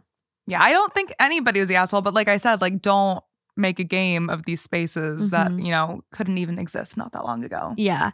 Top comment I came here ready to light you up, but nope, not the asshole. Oh. also, if you're actually an ally, this dude gets it. Go support your local lesbian bars. There's precious few of them in the world. It's true. Edit to add the key bit in endorsing this cishet dude taking a group of straight people into a queer space is here. My sister is bi and suggested our city lesbian bar. They quote OP in what they said. That's how you do it, and you should go back and hang out. Cue the Simpsons. This lesbian bar has no fire exits reference. Um, someone goes, "Enjoy your death trap, ladies." I was think like, it's don't I think it's a Simpsons I was reference. like, I've never watched The Simpsons. There, I said it. I love how in the scene you expect Homer to say something homophobic, and instead he shows you he's a safety inspector. Of course, he would notice the lack of fire exits. the one time he does his damn job, and it's when he's at a bar. hey, Yeah. Um, a lot of comments just kind of on the same thing. As a lesbian, yes, please give lesbian bars business so long as you're not using them to be creepy towards women. right. We need more of them in the US. I think there's, I don't quote me on this, but I'm pretty sure there's like 14. There's not a lot. I know there's one in San Diego. There's one that just opened in LA, the Ruby Fruit. There's one. Oh, look at that name. Uh huh. That's good. The Ruby Fruit. And then there's uh, one in Nashville. And ugh, there's only a few that I could name. That's crazy. There's not very many. And like people are always so shocked when they hear that because like Yeah. I think even Sarah Schauer had mentioned this like gay or like queer men have bars and queer women have events. So interesting when she brought that up on Mhm. um it was on Well Said podcast Mhm. actually. One of our little fam Yes. podcasts here. But I remember that because I was like, that is exactly what the situation yeah. is. Well, and you almost can then gatekeep safety Mm-hmm. because I think like there is a lot of fetishization of lesbian women. So by having events where it's ticketed Yeah. versus just open access. So that that was a crazy point to learn. It's like I want more queer women spaces. I think uh, the Ruby Fruit has been a great place to go hang out, and they're very inclusive of everyone. They don't say straight people can't come here. Yeah. like it's just they want business. They want people to feel safe and welcomed, and that's all really what matters at the end of the day. Yeah.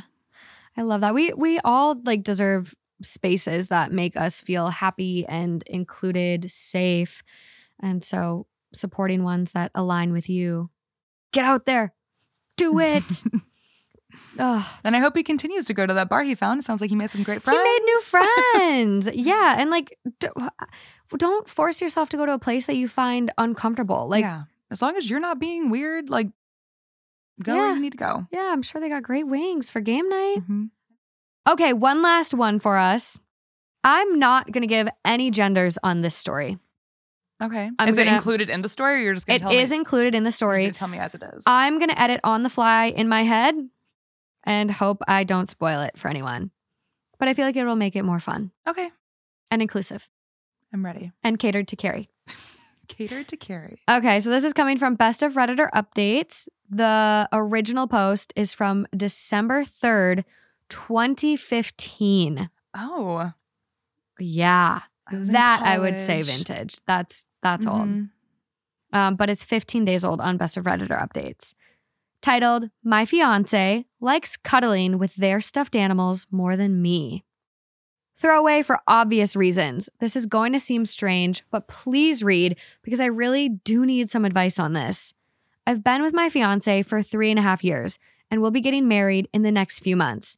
We honestly have never had any issues worth mentioning until last September when we took a trip to a sci-fi slash fantasy convention and ended up coming back with a gigantic, think large, beach ball sized Tachula plushie.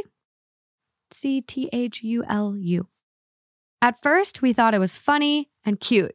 We even named it Kevin, if you're curious, and made up a funny voice that it would use. Over the course of the next few weeks, however, they began to take it all much further. They started to come up with a backstory for it. They would hide it throughout the apartment to try to freak me out. Over time, they really started to refer to it in a way that you'd talk about your pet or something, even to the point of scolding it for various mischief that they'd accuse it of. No. They've now started to do the same with other gigantic stuffed animals a manatee named Horace, a duck named Anthony. Initially, I thought this was just some silliness, but I'm worried that they're taking it too far. I've mentioned in passing many times how strange it is that we are treating stuffed animals like people, but I'm only met with silence, followed by insistence that, quote, they are little people. Okay. A couple of weeks ago, this all came to a head when I've started to have nightmares about these things. The most vivid one involved the Tchula taking over people's minds and forcing them to paint their worst fears. I woke up in a cold sweat and I was so confused that I actually Googled the doll to make sure that there wasn't anything weird about it. Anyways, I told them about it. Again, in the context of how dumb it all was, and they got mad that I would accuse Kevin of doing such a thing. Not Kevin retaliating in your dreams. I think that they actually got mad enough that they're shutting me out. When they lie down on the couch for a nap, they grab the doll, but push me away when I try to lie down with them. Things are fine when we're out and about, but when we come home, they're always going back to that damn doll. I've thought about throwing it away, but I honestly don't think they'd ever forgive me. I just wish that they could see what this damn thing is doing to us when we're at home together. Does anyone have any ideas of what to do? I need a picture of Kevin and Anthony and Horace. I'm so confused what a Tchula is. It's it gives like anime, right? I don't know. Is that like an axolotl? Because it's written so weird. Like, is that what? I don't know. I don't even know how axolotl is spelled, but I'm intimidated by hearing it. Can you? Oh my god, it is terrifying. It's it's freaky. I would not want this in is my it a doll or like a stuffed animal? To me, it looks like the face of an octopus, but has a body with dragon wings. That's what's coming up when I search the word. That's how you say that word. I don't know how you say Can it. Can you look up like a stuffed version of that so I can see what it could possibly look like? Oh my god. Well, this little animation's kind of cute. Yeah, it's like a little octopus. It's like an octopus face, but a body with arms and wings. It's very confusing. It's very Pirates of the Caribbean. Um, it does give that a ch. I should probably figure out how to pronounce this. Everyone is probably screaming I at know. me. Because that is, I don't know how, I don't know. I'm not even going to attempt. Cthulhu. Cthulhu. Cthulhu. Cthulhu. Cthulhu. Cthulhu. All right. Well, now we're going to have to have input audio over every time you say Cthulhu. petunia or whatever you're saying. A Cthulhu. I don't know what the fuck I said. Cthulhu. A Cthulhu is a cosmic entity created by writer H.P. Lovecraft. It was introduced in his short story, The Call of Cthulhu. It's characterized as the priest or old leader of the Old Ones, a species that came to Earth from the stars before human life arose. So that's a Cthulhu, guys. It does seem like that would come speak to you in your dreams. I'm a little scared. Now I'm going to have nightmares about a Cthulhu. And I know I don't know the genders of what's going on. Yeah, what are you envisioning here? I'm envisioning, and this is just how I pictured it, was that there was some like a male presenting the story Mhm. about a woman. You would be correct. Okay. That's just how I envisioned it. You would be correct. Would this be a deal breaker for you? I don't think I'd ever be in a situation where this would have to be something I have to think about. Basically, Kerri's implying that because she is queer. No, I'm literally, I literally just mean like if Jenna were to like if Jenna suddenly like gave all of these like stuffed animals like personalities and Jenna's my girlfriend by the way. If she gave all these stuffed animals like personalities and started naming them but talking to them as if they were characters in our lives when we were at home, I'd be like it's not funny anymore. I'm scared. But what if she continued? What if she would not give it up? What if she was I want so know why. What's going on? They are little people. especially if they're haunting me in my dreams. I think I'd be, like, "Hey, where's this coming from?" Yeah. I think you gotta like knock it off at a certain point and just be like, okay, babe, like I, I get it. I'm kidding. But if she's actually serious about this and like this is now becoming like a whole zoo, like you got the Cthulhu, you got Horace or Wallace, the whatever, Wallace and Gromit, the the whole cast. you got everyone. Ke- Kevin, you got Anthony. Horace, you got a duck, Anthony. Were they always like stuffed animal people though? Because I know like people are really into like the squishmallows and they collect yeah, them. So I'm there's a big community out there for those. And like that's fine, but as soon as you start giving them like real personalities beyond a bit, I That's a little concerning.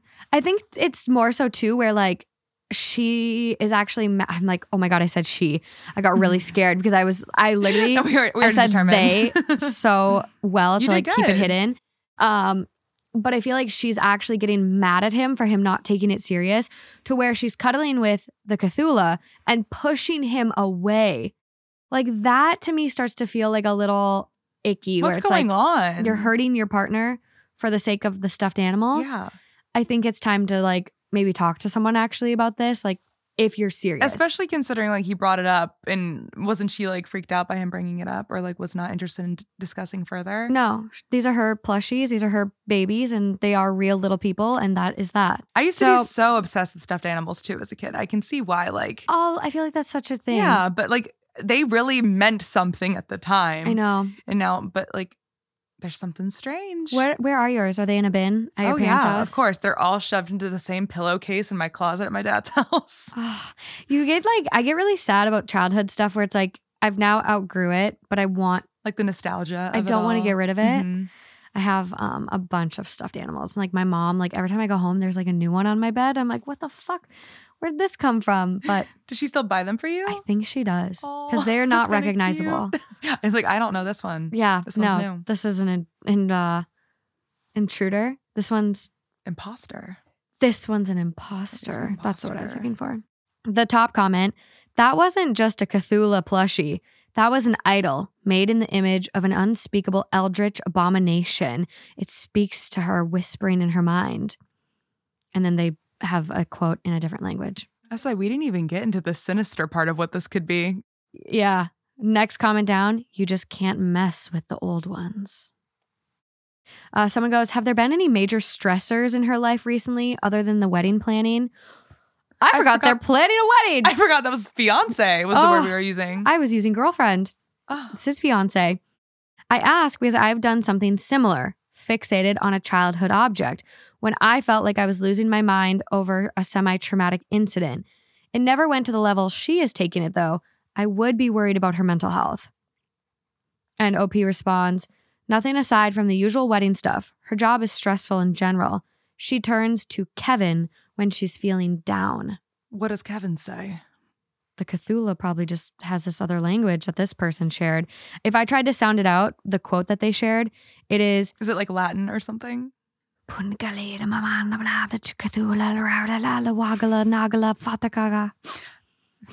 That's what they typed. The furniture started levitating. Ah, man. oh, people, I'm But- scared. But I think it it does speak to a larger problem here.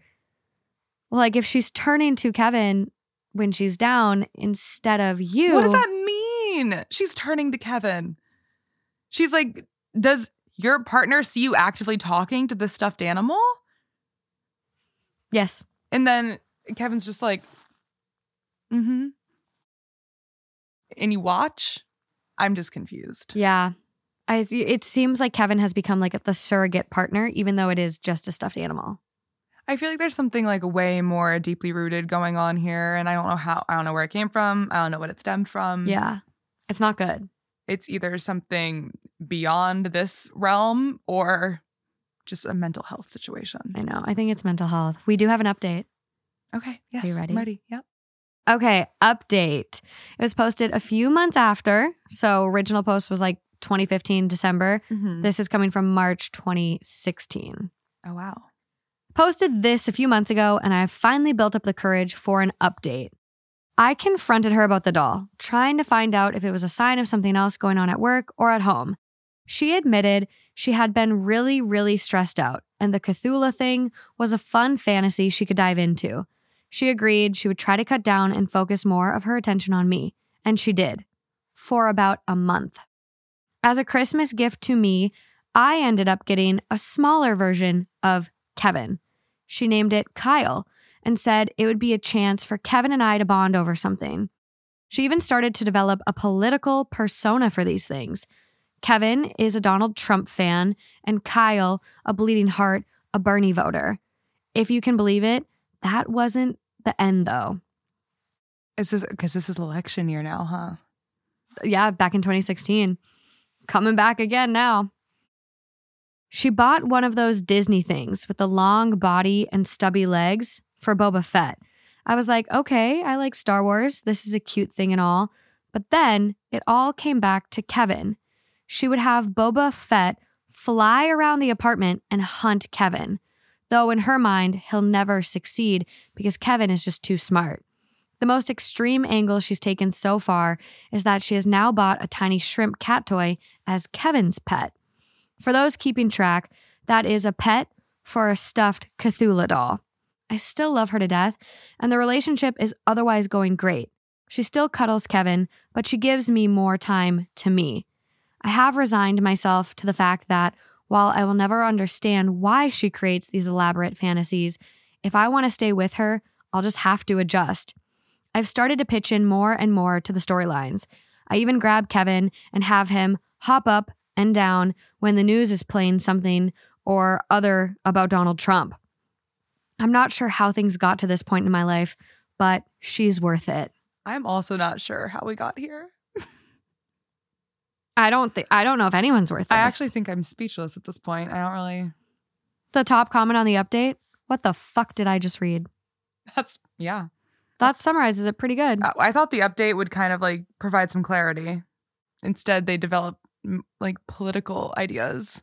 I feel like it's just like ignoring the actual issue completely. Like this is actually seeming more and more like a mental health issue, and like it's just getting swept At the end, he swept- started partaking. It's just getting swept under the rug. It's almost like a brainwashing technique. It's like, well, what did you say? If you can't beat him, join him. About the guy with the Italian accent episode. Oh my god, Drapini. Take a Right, Drapini. It's like, well, if these characters are going to be a part of our lives, might as well embrace it. God, it's crazy. I went to the account to go look up um, if there's anything else coming from OP, and no other updates. Last post on the account is eight years ago. Man, It's a bummer. well, I hope they had a beautiful marriage and all of their friends were able to be in attendance at their wedding. I'm sure Kevin was there. Kevin, Kevin the was- shrimp. The shrimp. Yeah, there was like a little side note that the shrimp got named Donald. Fantastic. Yeah. Well, that's that. What a journey. What a journey. I don't know what what was the theme again. Um, Wasn't it supposed to be relatable? no, not relatable. Everyday situations. Everyday No, situations. No, it was supposed to be just like a good starting point, like a good, Okay. an easy like introduction to Reddit. And I, I forgot how traumatizing Reddit can be for a new person. I'm fearful of the fact that these were like beginner level Reddit. Like I've heard your stories, but I think I'm a little biased at this point, like because of how much crazy stuff I read that I kind of forget like what's normal. And I also feel like I don't want to bore people ever by picking too boring stories. So then I go off the deep end. Like, um, I was not once bored. okay, thank God. But to give you guys a little preview, I recorded an episode with Shane from Smosh. So that's coming soon. And then went on Smosh myself, Mhm. again, coming soon. So excited. Loved working with him. But like the stories I picked for him, like I, in hindsight, I'm like, I went crazy. And he even said, he's like, this is probably the worst Reddit story I've ever read. And you did not take it easy. no. And so when I went on their show, you know, they were asking me about stories and like what is one of the worst ones. And I've named one and they go, Oh my God, like, did you see the one where the woman found out her husband had like a necrophilia charge? And I go, Yeah, we read that. And I just like forget because there's so many crazy stories we've read. There's like, there's so much chaos. You like forget. And I'm like, oh my God, that one didn't even register because the other ones were so I've crazy. been so traumatized by other things. I know. So many other things. Yeah.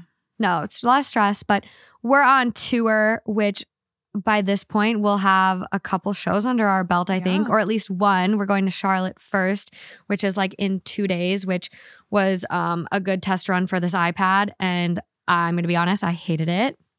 It'll get better. I feel it. If anyone has iPad tricks, please send them my way. I think I just got to do screenshots where I can sit and swipe Yeah. because being actually on the tabs, it doesn't respond very I feel well. like screenshots would be good because then you can just starting point, ending point. swipe, swipe. But then you swipe. don't get to flip flop between stories if you change your mind. That is It's true. Messy. That is very true. And I think I might get lost in the screenshots. It's all all learning curve, you know, even 156 episodes, Wow. 157 in, and still learning something new every day. It's a lot of episodes. Yeah. It's a lot of stories. A lot. But here's some fun homework for you guys.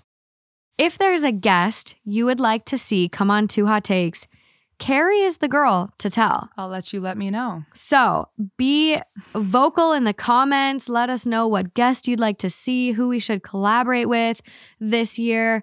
And Kerri's going to get on it. Everyone, every single person. And spam those people too. Like you got to get in their comments Mhm. if you're a fan of theirs because, you know, our outreach only does so much. But if you put us on their best. radar, it helps. Yeah, it helps. Um, Carrie, where can people find you if they want to follow you? And you did a bike journey with your grandma. I you might be posting did. soon. That's actually great. I did a bike trip with my grandmother from San Diego to LA. And bikes, we, the whole thing, you guys, on pedals, We like did. pedal bikes. We biked the whole thing, us and our partners. It took us six days and we documented the whole thing. So you can go follow Outspoken Bike Trip on Instagram and the documentary will hopefully be coming out at some point this year. It's gonna be really good. Yeah. I'm so excited to see it. What's your personal account they can follow? Um, I'm really popular. It's it's really spammed often. it's at kerriokie. Mm. And yeah, that's where I am. Amazing. I'll be sure to link the bike page and Kerri's page. The bike journey is so incredible. And you raised money for an amazing I cause. did, yeah. Just worked your ass off. It was just a crazy. I I would do it again, but I don't know. We did not do it very safely. Really? No, there were a lot of dangerous parts of that bike trip that we just did not expect. Were you on the highway oh, we biked on I five. the whole time? No, just for seven miles, That's But it was- still a long time. and then PCH. which People is even didn't worse. care if we lived or died, but we did it. We made it. Oh my god, I could have lost you. All, all in the name of a good cause. A good cause. A good cause. And we did it. We're all good. Oh my god, I can't wait to watch the documentary. It's gonna be really good. I can't wait to watch it either. I can't wait to make it. Time to start editing. right.